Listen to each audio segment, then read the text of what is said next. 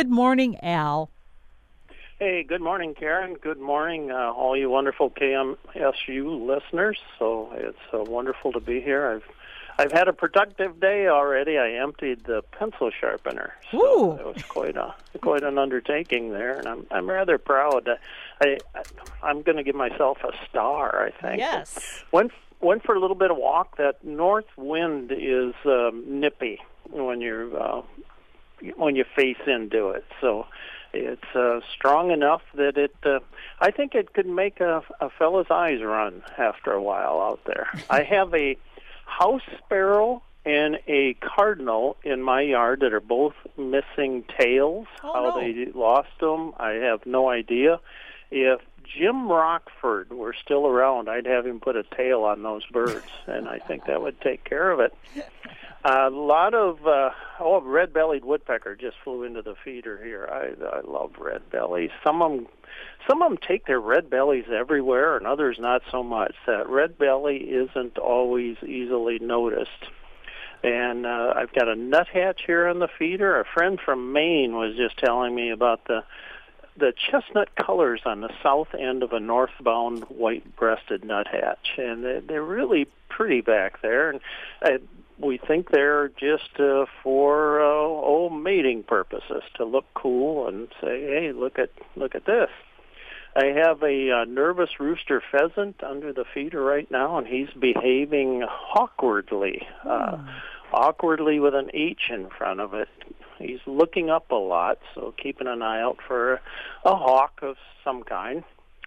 Uh, squirrels left a lot of footprints in the snow after this last snowfall, and they have larger hind feet. And if you see their tracks, their larger hind feet appear in front of the smaller front feet. And rabbit tracks resemble those of squirrels, except the front feet aren't paired with the hind feet. And to me, it's sort of a triangular shape. And I can tell where rabbits have been feeding as twigs and uh, shrubs, they show these clean diagonal cuts.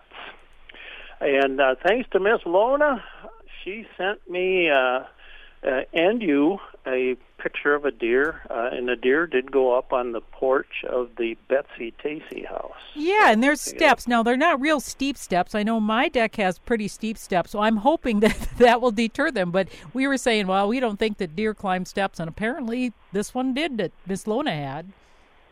Yeah, and um, boy, deer are they're adaptable. They it's amazing how they survive, and not only survive but prosper. Uh, Millie Westland. Millie lives in Hayward. She has a brown thrasher coming to her feeder each day. Uh, Tim Scott of Mankato has a Carolina wren on his deck.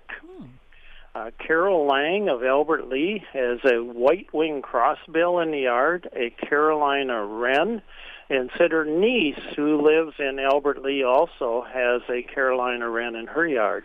And Carol also has an Oregon junco. Now, Oregon juncos, there's a number of subspecies of the dark-eyed junco. The Oregon junco is very brown, but it has a dark head, black or gray, and it's the division between the hood and the rest of the body is very distinct. So the boundaries are they're pretty plain to see, and that sure looks like what Carol has there. Now there are brown on other juncos. Uh, the regular dark-eyed juncos that we get here will have brown on them, and it'll vary from a little bit to quite a lot but it's the combination of that brown, brown back, and this uh, hood, and that sure looks like what she has there. So that's a pretty cool bird, as they all are. Uh, Brenda Katosik of St. Peter, she sent me a photo of a sharp-shinned hawk. She said, I scream at the sharp shin when it comes to my yard. And uh, I imagine that'll work. If you go out there and scream at them every time, they might get sick of you, but they'll just probably wait until you're gone. Uh, Susan Wagner of Maine said, Al, uh, talking about the Eurasian tree sparrow in your yard has sparked a question.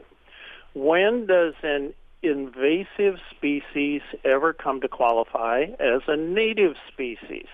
I know that native can be a fiercely guarded status. In Maine, if you are from away, even your Maine-born progeny are suspect. Just because your dog has puppies in the oven doesn't make them biscuits, said Susan. Yeah, and it's you know determining whether species are native or not is actually a worldwide conundrum in the scientific community. Uh, I suspect that the answer is never, but uh, there are so many things that come into play. Was a species introduced, or did the animal come on its own without recognizing political boundaries? I wish I had an answer, and maybe the scientific community will come up with one. They, they're good at doing that. Uh, the Nye Center had a uh, Christmas bird count. The number one bird they saw, they saw this bird more than any other, was the Canada goose. Uh, mm. Second was the house sparrow. Third was a starling. But they did see a snowy owl on their bird count. The Mankato Christmas bird count had 51 species. Uh, number one, uh, Canada goose also, uh, and that was also the number one in Albert Lea, and it was the number one on a lot of Christmas bird counts, Canada geese.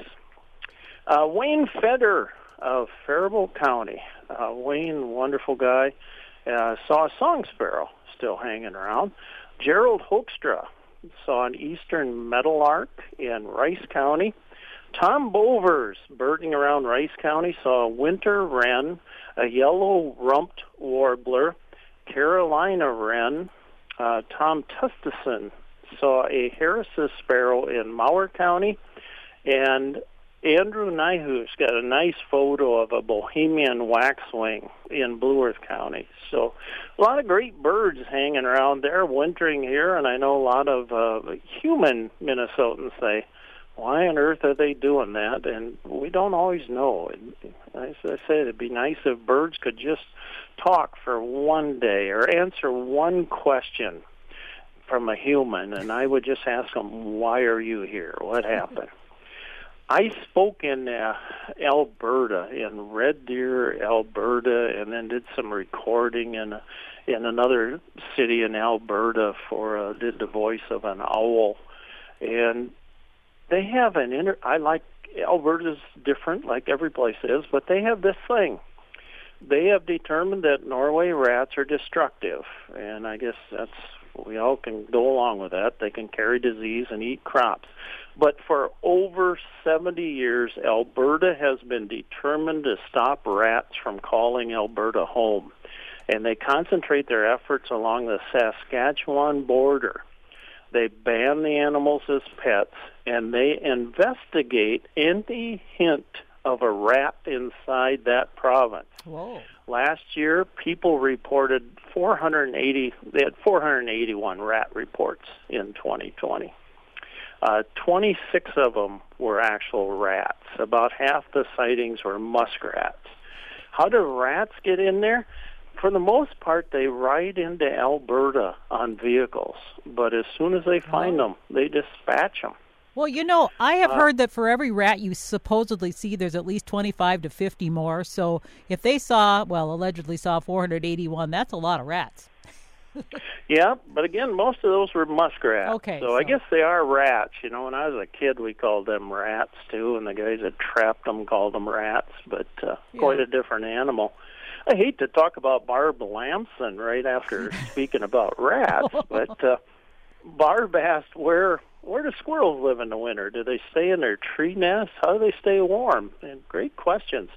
Squirrels live in those two types of structures. They have dens, which are holes in trees or dirt, and then they have drays, which are densely packed masses of sticks and leaves, typically located high in the fork branches of large trees. And those are the things we see when we drive along and see those kind of big balls. Um, they're not a, a perfectly round ball, but they're big globs up in the trees.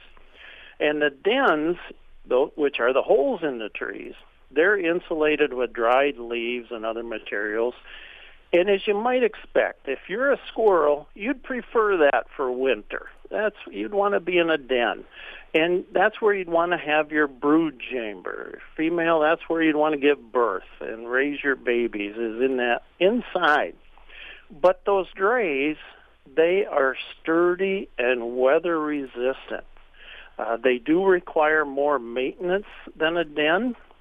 Other things squirrels do, they fatten up as much as possible. They just eat as much as they can starting in the fall so they can be fat going into winter. And every farmer I grew up with would always talk about uh, eating a lot, putting on winter weight so they could make it through the winter, and then they'd all laugh because that gave them an excuse to eat like a third helping of something. uh, squirrels also grow thicker coats that help keep them warm. So they're like us. We get a get out the winter coat while they grow one. And then they we don't think about this much, but they use shivering to generate body heat. And in cold weather, squirrels might share a nest in order to share body heat. But I'm sure that leads to a lot of uh, great disputes over a nest. A listener asks, are birds at feeders more likely to fall victim to predators? According to a Cornell Lab of Ornithology study, avian predators are attracted to busy feeders. So hawks say, "Oh man, look at all those birds. They'll come over." But cats aren't more active at feeding sites. So cats just go about their day anyway. So evidence, though, has suggested feeders may provide safe havens from predation. Why? There are more birds so the more eyes, the more birds you have sounding alarms, foiling a predator. Feeders also may reduce foraging time, so birds don't have to be out foraging so much, and that limits exposure to predators.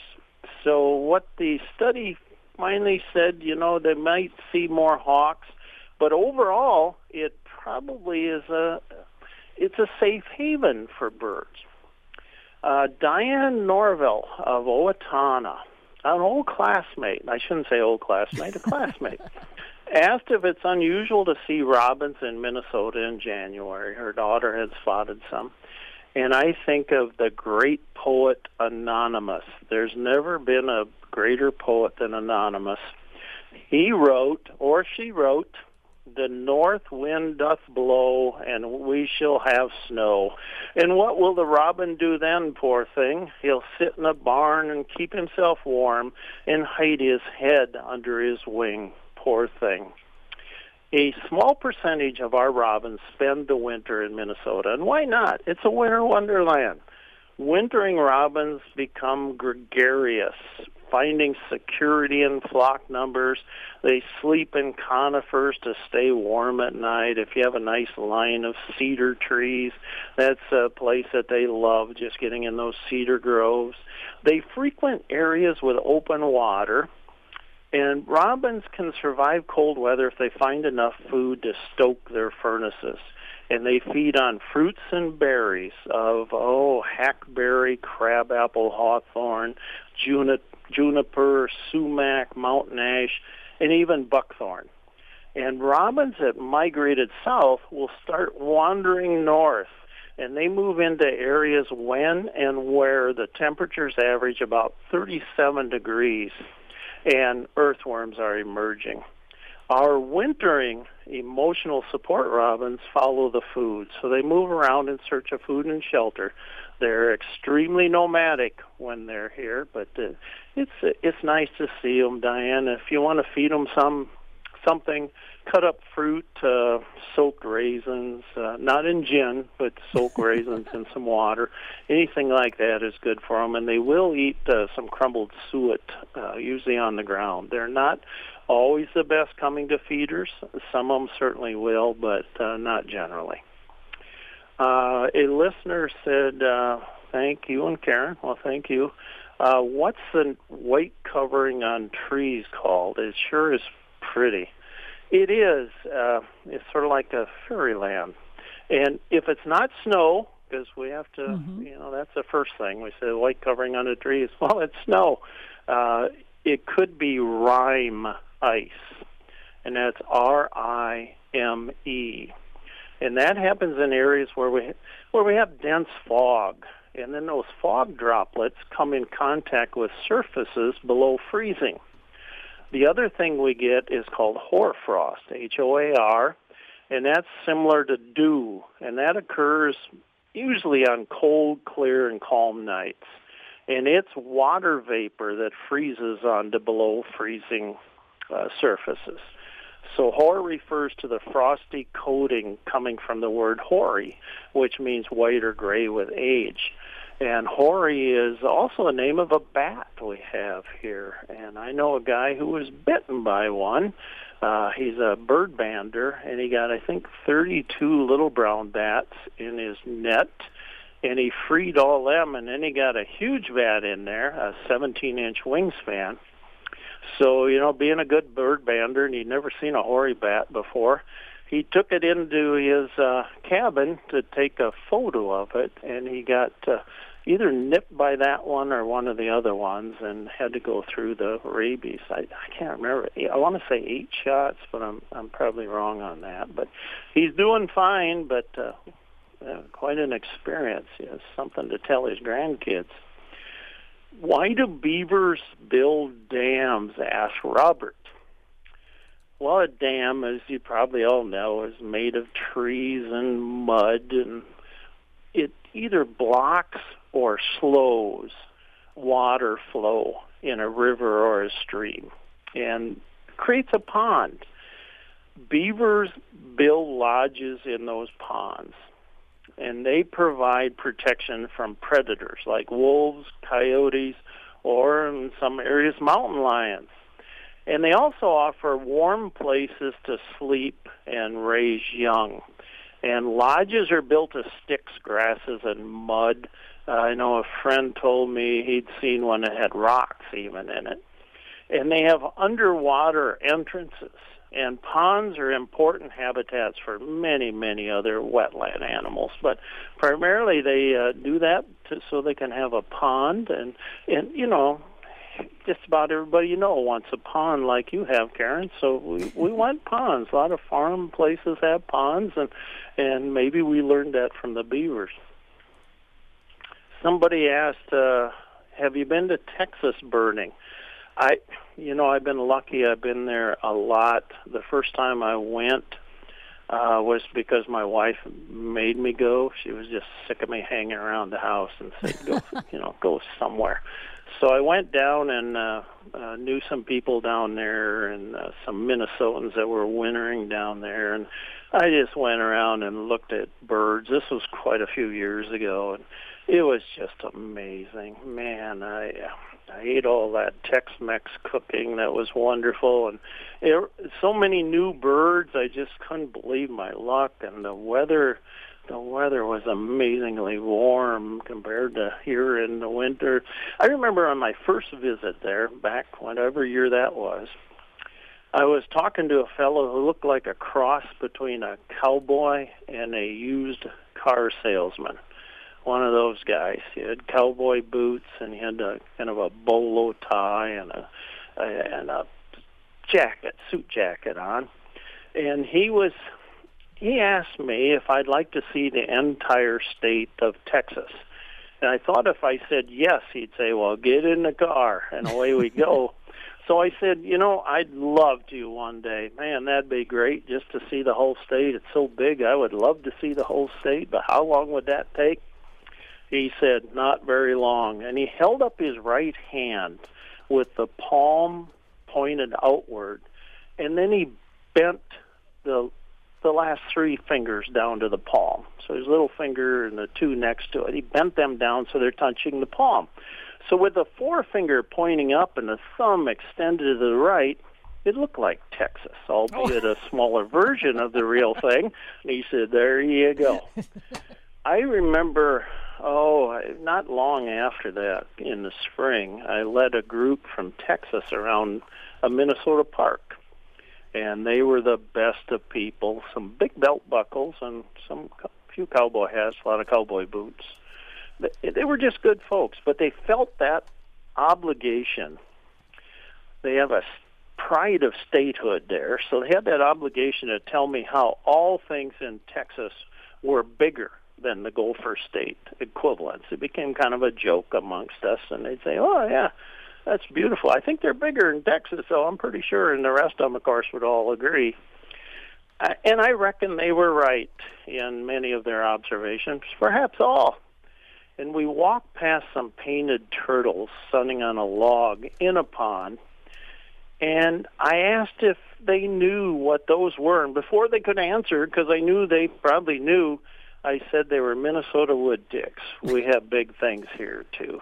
So it was a, it's a. I have been there a number of times, and I I like Texas. The first time I went down there, I told my wife apparently it's state law that you have to pass the car ahead of you. There was a lot of that, but I oh man, the nature there's just incredible. I I saw so many things, uh, a lot of um, life life birds for me there, so I appreciate that. Say, Al, In, did you yeah. hear about the the uh, phenomenon of billions of cicadas are set to emerge across the eastern U.S. this year? It says the last such event for 15 states, including New York, Ohio, Illinois, and Georgia, occurred in 2004. So now they're expecting billions of cicadas that have spent 17 years underground set to emerge across large areas of eastern United States, bringing swarming numbers and loud mating calls to major towns and cities. It's that, that cyclical thing where some of them are the 17 year ones. And I'm trying to remember do we have the 17 year ones or do we have a different kind here? Yeah, we have the annual. So we do not have those. So Oh, we get some every year. But those 17 years, just think, they haven't said anything for all those years. They got to So let it out. They come up, man, they're going to be talkative. They got a lot to say. What's been going on, and it is deafening. And uh, we do not get them here, and it's. Um, I'm probably okay with that. But they're harmless, aren't places. they? They they say that Yeah. that they're the, the once the temperatures are warm enough, they'll be mid May. So at least the news will have something else to talk about in mid May. The big swarms coming in instead of the, the Yeah. virus, it's going to be the cicadas. and they provide food for a lot of things too. So uh, they're good. I had a Chihuahua that would eat them. Oh, uh, cicadas. He loved eating cicadas and June bugs. And uh, of course, I have to say this chicken poop. So he wasn't.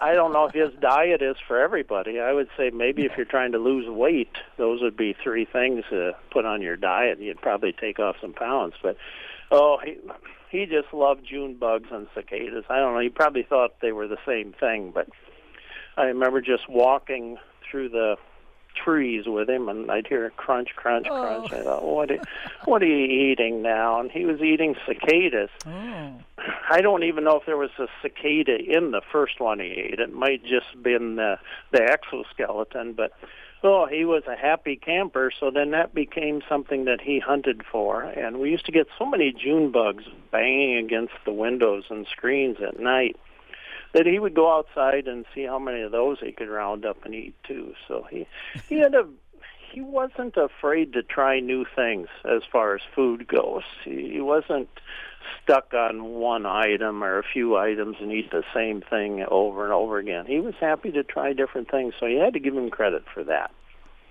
You know, we have uh, courtship and territory formation of great horned owls. It began last month and into probably early this month, and the eggs are laid at the end of this month through February. And owls, how do you do that? Well, boy, owls, they have thick feathers. Even their legs and feet are feathered to handle the cold. And the young hatch with this fluffy down to keep them warm. The owls can incubate eggs successfully at minus 27 degrees. And the eggs have been recorded to withstand a mother's absence for 20 minutes at minus 13 degrees. Uh, the incubation period is 30 to 37 days. Nestling period about 42 days. Why the early nesting? Uh, they're a little slower to develop, and this gives you young time to learn hunting skills before next winter. So they come on the nest early, and the parents will feed them for a little while. but they have a lot of time to work on those skills that they're going to need to survive winter. And it's uh, they're beautiful, and if you have them in your yard, you will hear the young just complaining constantly. And once out of the nest flying, they will scream at mom and dad, "Feed me! Here I am. Why aren't you feeding me?" And they will just follow them around and stalk them. It's an amazing thing there was a caucus of crows out here sorting through the snow, and there's likely carrion there, or perhaps the crows were building a snowbird. Who knows? They're pretty smart.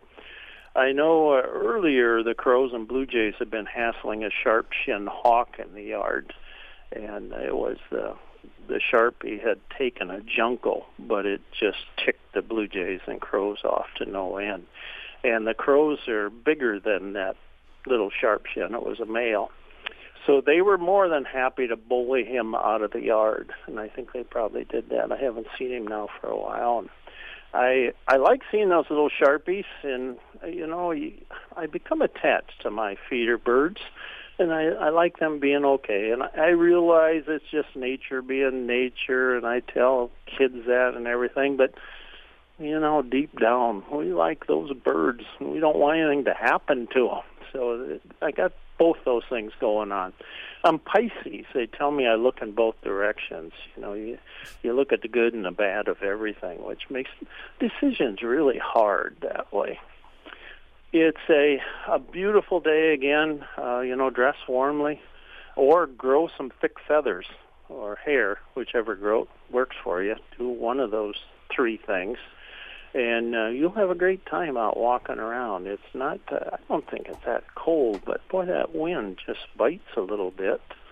And I have recycling to do today, so that's, uh, boy, you know, I emptied, I emptied the pencil sharpener. now I'm doing recycling. Well, I tell you, I'm going to need a nap. Now, I, when you empty that those those pencil shavings, do you put those? You can compost those and and use them for mulch later. You know, you could. I could, but I sadly I don't. I I don't know if it's. I don't know why I put them right in the in the trash. Well, you know, it they are kind of small, but when you get, I have you, to tell everybody that's uh, around my age. I got up at 4:30 this morning. I was determined. I, I didn't know about getting the shot until I learned that the teachers would be put in a separate pile because I want them done yeah. first. And uh, once I learned that, I thought, well, I'm going to get in line. So it said at five o'clock and get online. So I got up at four thirty, had breakfast, and got over there, turned on the computers a few minutes before five, and I waited, and the the button came live at five o three on my tablet here. And it said that there were 13,942 ahead of me in line. Oh, my gosh. And I'm thinking, is this going to be like a seven hour wait or what is this going to be? And so I went off and I was doing some other things, doing some writing, and I came back and it said uh, 17 minutes and I'd be on. So I oh. sat down I went on at 5:57, so I was 5:03 to 5:57. I was on, and by six o'clock I was done, all registered, and it wasn't. Uh, but that's the random one, isn't it? That you register and, and you have a, a random chance of getting an appointment. Yep. So you may yep. get it and you may not, but at least you're in the pool. I am in line, and without standing there, I'm still currently I'm in line without really being in line. So it it wasn't that terrible a thing, but it was sure. I thought, how did they get thirteen thousand nine hundred forty-two on there? You know, when I just got on, but I suppose it uh, hits at different areas a little bit too. Well, but. the second time you went back to it, how many were waiting? Did it say then? It did not. Oh, no. okay. It just said you are number one, dude, and uh, there should have been confetti or something, but it was nice. It, it was just. I know the first time apparently they did it, there was some. Uh, oh, I don't know if it Crash, crashed, but yeah. it went certainly went down for a while. And this time, man, it was just. Uh, it was both lickety and split. Well, so I, uh, I hope you hit the lottery and, and get it because you know it's it's good to be protected, especially when when we're of a certain age. That's right, and my bride got one because she's an essential caregiver. So okay, she has one, and I think it's made her a better person. I really do. Yeah. Is she had the second know one yet, or is she still waiting for that one? She is getting it here shortly. Oh, okay, good, good. Glad to hear that. So. The count, county snowplow just went by, and uh, in that last uh, storm we had when the winds were so bad, he went into the ditch on a blustery day, Ooh. right out here, right in front of the house. And boy, that shook up my etch a sketch. You know, you don't know what to. You you know, they got a phone in there. And you're saying, "Well, I'm sure he's okay." Right. and they had to get a road grader, big road grader out to free the truck from the clutches of that snow and ice. Ooh. And oh, I appreciate the people who clear our roads for travel. They're out there in the most miserable of weather and just doing all kinds of good things. I remember visiting with one of those knights of the whiteout once when the conversation turned to drivers not signaling their turns. It was just one of the worst things in his life. He said, You're running that, and people are just all of a sudden they turn, uh, no signals. Yes, that drives I'm me nuts. thinking my car comes with an owner's manual with information showing that my vehicle is equipped with turn signals.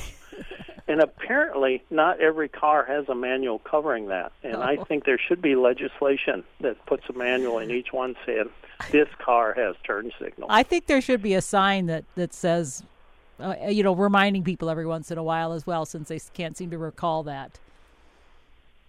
Yeah, it's um, you know, it's it it ticks people off, but it's also dangerous. Right. Oh yeah, for sure. So, but you know, my I have a vehicle now that when if you're in the the cruise mode, even if it's slow, that it senses and it will automatically put on the brakes. So if you're not, I mean, I, I really appreciate that safety feature that I didn't used to have. So hopefully that's helping prevent more accidents. But you still should pay attention, obviously. It's it's wonderful all the things they do now. It tells you if you're going across the center line and if you're too close, and all these great things that are happening in cars. Mine uh, mine has a steering wheel now, so I don't have the joysticks anymore. So that that's something. My, I'm coming around. I'll be. You'll get to it. I want to thank. I want to thank you, Karen, as always, for your wonderful company. I I, I never fail to enjoy it. And uh, thanks everybody for listening. You know, do something wild today. Get out there and look at a bird. Well, thank you, Al. As always, it's great to chat with you. We'll be back again next week. Until then, you have a, a great weekend. I will do that. All right. Bye-bye. Bye bye.